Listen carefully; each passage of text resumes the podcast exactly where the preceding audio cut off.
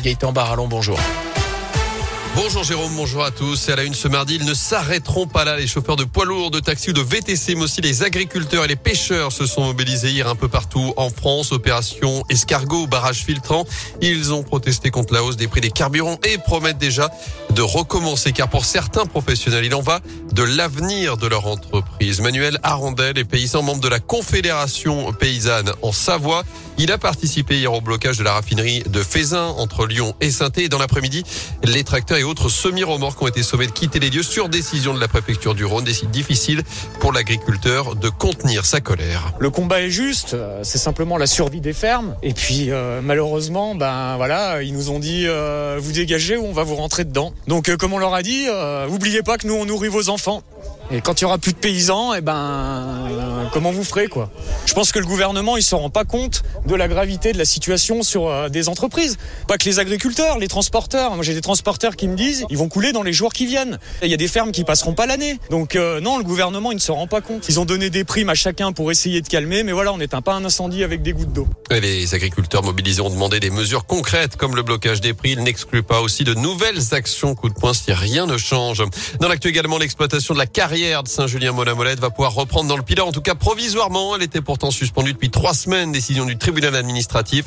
La société Delmonico Dorel avait fait appel en disposant une demande d'autorisation provisoire d'exploitation. Autorisation accordée hier par la préfecture de la Loire, mais sous condition.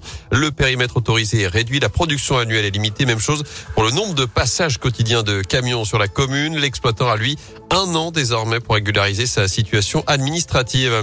Gabriel Attal appelle au calme et au dialogue au lendemain de la mort d'Ivan Colonna, le porte-parole du gouvernement annonce que toute la lumière sera faite sur ces faits. Après trois semaines de coma, le militant indépendantiste corse a donc succombé à ses blessures hier soir à l'âge de 61 ans, condamné à la perpétuité pour l'assassinat du préfet Irina qui avait été violemment agressé le 2 mars dernier par un co-détenu radicalisé à la prison d'Arles qui avait provoqué de violentes manifestations sur l'île de Beauté.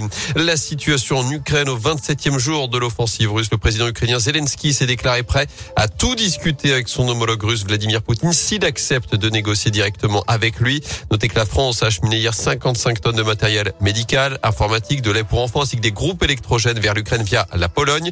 Chez nous, je vous rappelle qu'un camion de 30 mètres cubes de produits de première nécessité a quitté saint direction Katowice en Pologne. 300 litres camps seront envoyés la semaine prochaine alors que 50 personnes déplacées sont déjà arrivées à Saint-Etienne. Au total, 200 logements ont été recensés sur l'ensemble de la métropole pour les accueillir.